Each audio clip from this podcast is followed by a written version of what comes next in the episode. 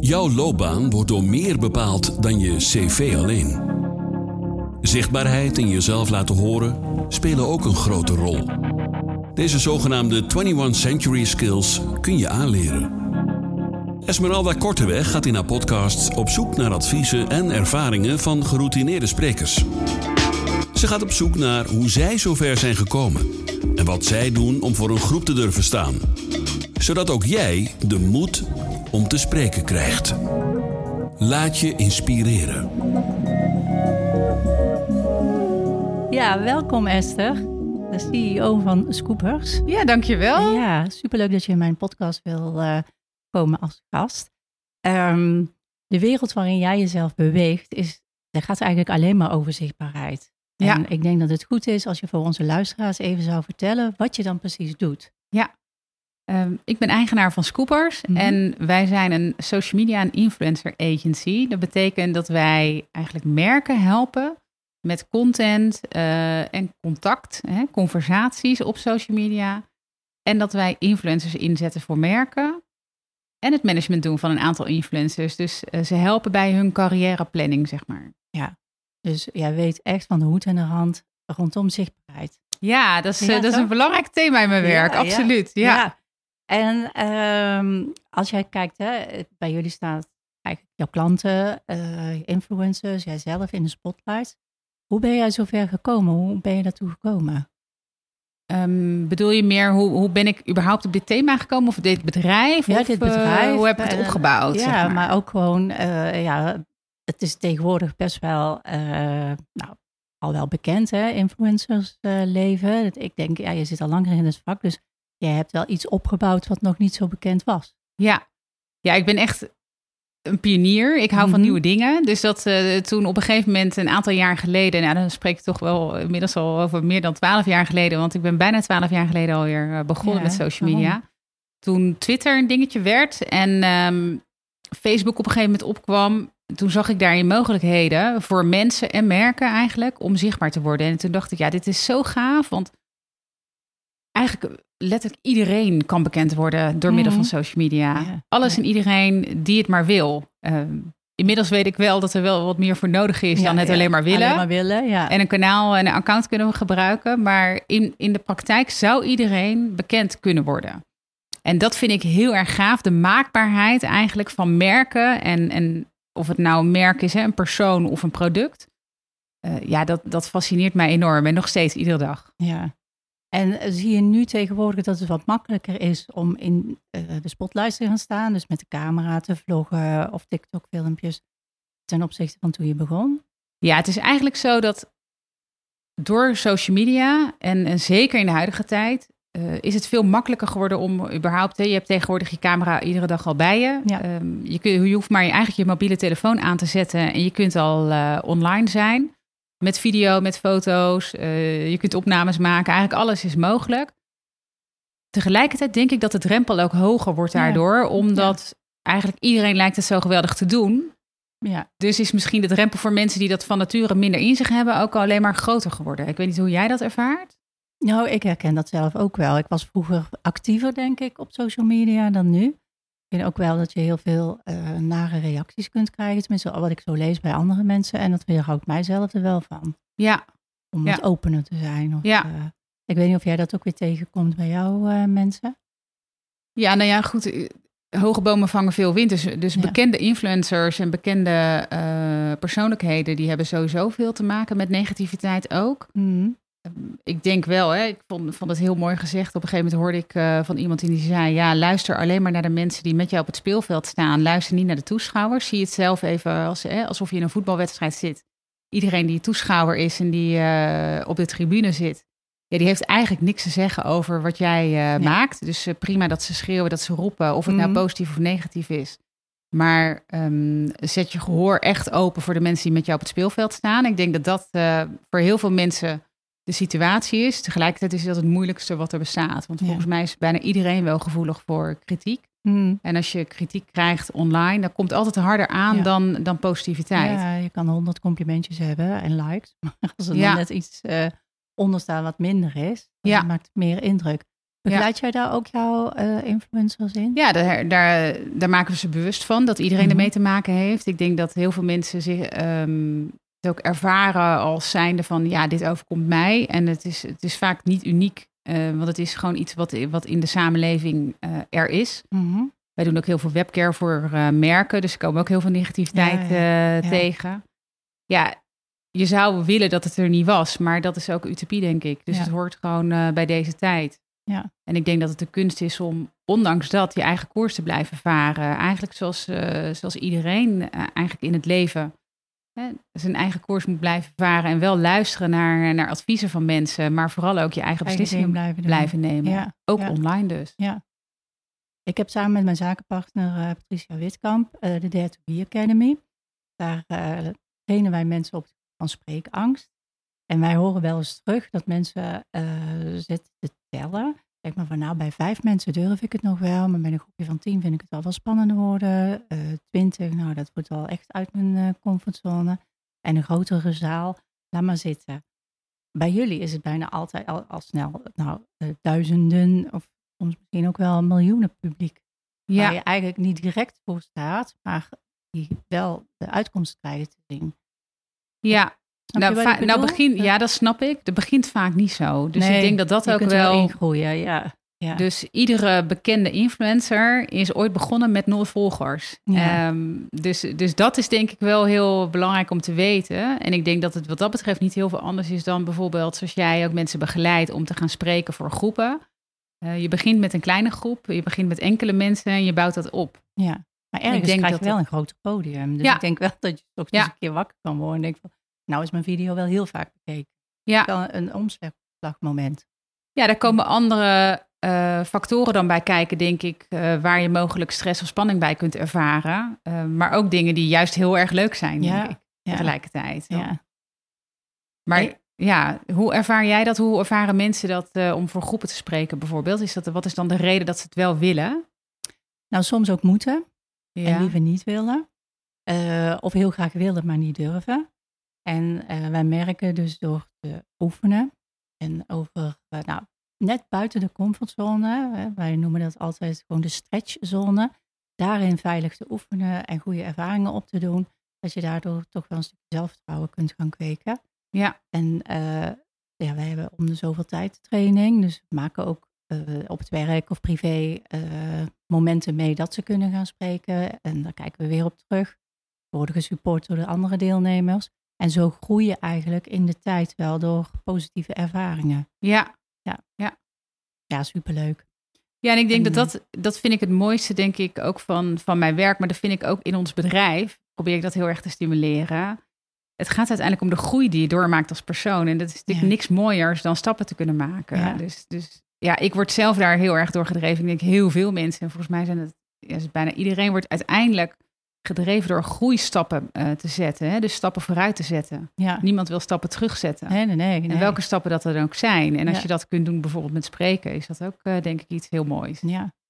Als je uitgenodigd wordt voor een spreekbeurt, zeg maar, een, uh, een bijeenkomst of mensen toespreken, vind je dat zelf spannend? Of heb je daar geen moeite mee? Ja, ik heb daar in de begintijd van Scoopers, toen ik voor mezelf begon, ben ik begonnen als spreker. Mm -hmm. uh, daar was ik daarvoor niet. Maar ik heb mezelf toen zo gepositioneerd. En um, nou, dat was wel eens spannend. Ik vond met name, ik weet nog heel goed, uh, en dat is echt al een tijd geleden, toen had je namelijk social media clubs. In uh, ongeveer iedere stad plopte dat op. Ja, ja, en dat waren bijeenkomsten waarin mensen uh, over de kansen van social media gingen praten met elkaar, waarin sprekers uitgenodigd werden. En ik was een van die sprekers. En toen zat, zat er eigenlijk een heel kritisch publiek in de zaal. En die zaten allemaal op hun telefoon op Twitter op dat moment dingen te plaatsen. Oké. En dat was één moment dat ik me echt goed kan herinneren dat ik het heel spannend vond, omdat ik niet wist wat er online over mij gezegd werd op dat moment. En de gedachte aan uh, wat staat er online ging er eigenlijk een beetje de overhand spelen, zeg maar. En daardoor kon ik me niet meer zo goed focussen op wat ik eigenlijk aan het vertellen was en de boodschap die ik wilde overbrengen. Dus soms vind ik dat wel heel, heb ik dat heel spannend gevonden. En tegelijkertijd is het een, een ja, iets wat ik ook heel erg leuk vind. En uh, heeft denk ik altijd wel iets duaals. Ik, ik, ken bijna geen mensen die graag op een podium staan, die niet aan de andere kant ook, ook spannend vinden. Eigenlijk spannend vinden of het liefst niet gezien willen worden. Ja, ja. En onze deelnemers denken, tenminste dat krijgen wij vaak terug, van ik ben de enige die dit gevoel heeft. Ik ben de enige die dit spannend vindt.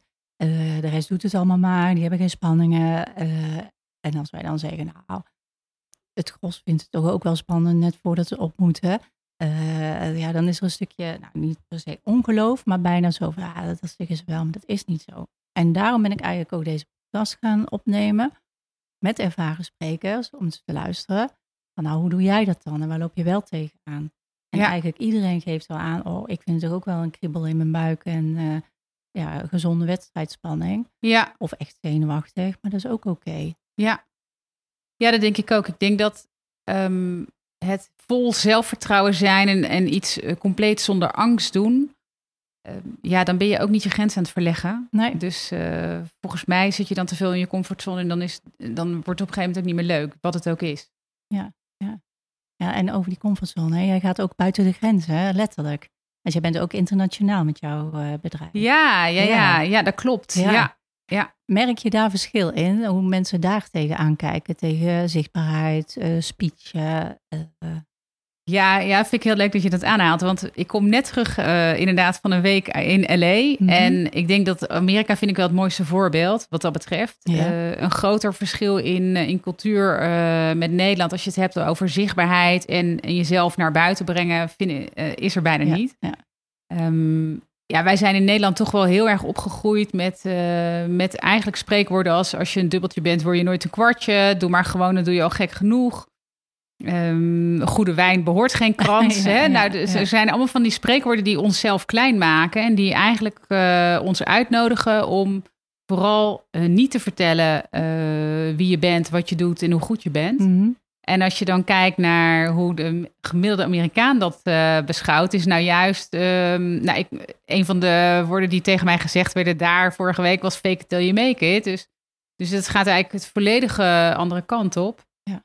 En ja, ik vind dat zelf altijd wel heel inspirerend om daar naartoe te gaan, om weer even, zeg maar, in een andere mindset te komen van uh, gewoon doen en gewoon gaan. En ja. niet, uh, niet elke keer jezelf kleiner maken. En dat zeker, denk ik, mensen die geneigd zijn om dingen goed te willen doen, die, die ergens misschien een perfectionistische aard hebben, Mhm. mm -hmm. ja, die, die zijn ook vaak geneigd om te wachten tot iets perfect is voordat ze ermee naar buiten willen gaan komen. En dat is eigenlijk heel erg zonde. Ja, ja. ja want ondertussen kun je ook nog van alles leren en Ja. aanpassen en, uh, Ja. en gewoon doen. Dat is Ja. eigenlijk een beetje jouw samenvatting. Uh. Ja, 80% is goed genoeg al voor anderen. Als Ja. je zelf de lat heel erg hoog legt, dan is het zonde om, om ook op die lat, zeg maar, uh, je zichtbaarheid te gaan, uh, gaan hangen. Dan zou ik zeggen, ga met 80% treed eens naar buiten. Want dan ben je waarschijnlijk al veel verder dan, uh, dan menige ander. Ja. En wat je zelf denkt ook Ja, hè? absoluut. Ja, Ja. ja. Hey, Was je als kind al fan van spreekbeurten? Of uh, daarin op toneel staan? Of... Ik was wel altijd van optreden in de klas, weet ik nog wel. Ik, ik, ik, ik had destijds de droom, maar ik ben nou inmiddels 50. Ik had destijds de droom om bij Stuyvesant te komen, maar dat is Oh, nooit dat is gelukt.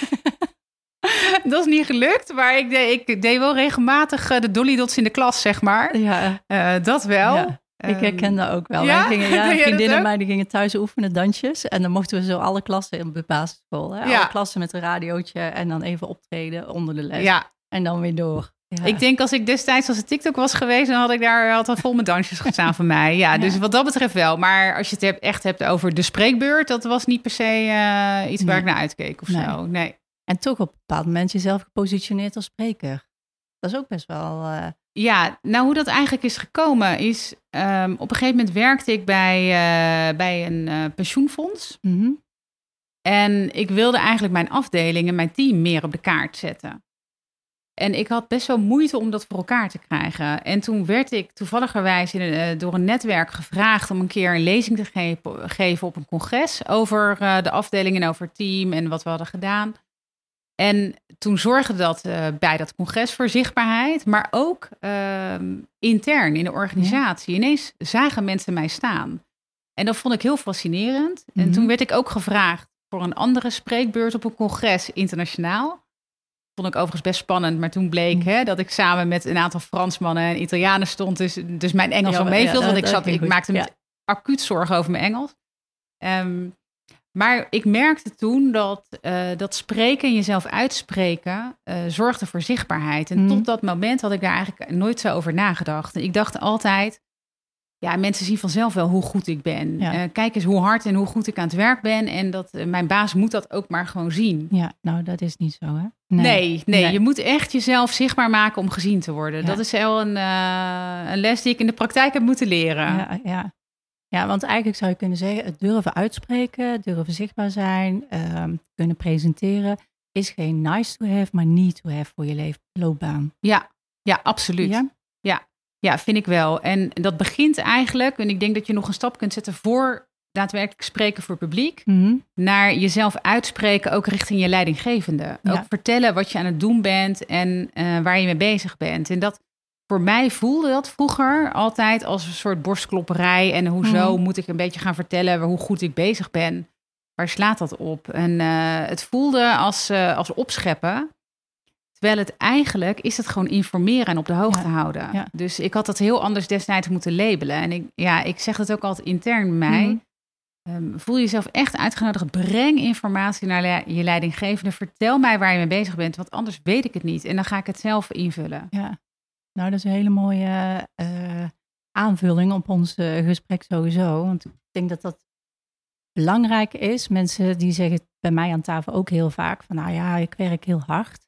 En eh, misschien word ik wel een keer gevraagd voor een eh, hogere positie.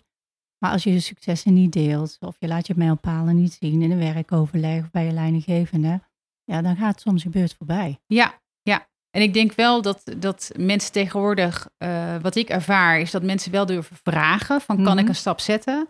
Maar dan eigenlijk, als je dan een jaar lang nooit je leidinggevende op de hoogte hebt gehouden van wat je doet en hoe je werkt en waar je mee bezig bent en, en wat je er neer hebt gezet, ja, dan kan die leidinggever daar ook helemaal geen besluiten over nemen. Dus dan zul je misschien nog steeds die beurt voorbij eh, ja. eh, Ja, hoe moeten laten gaan. dat?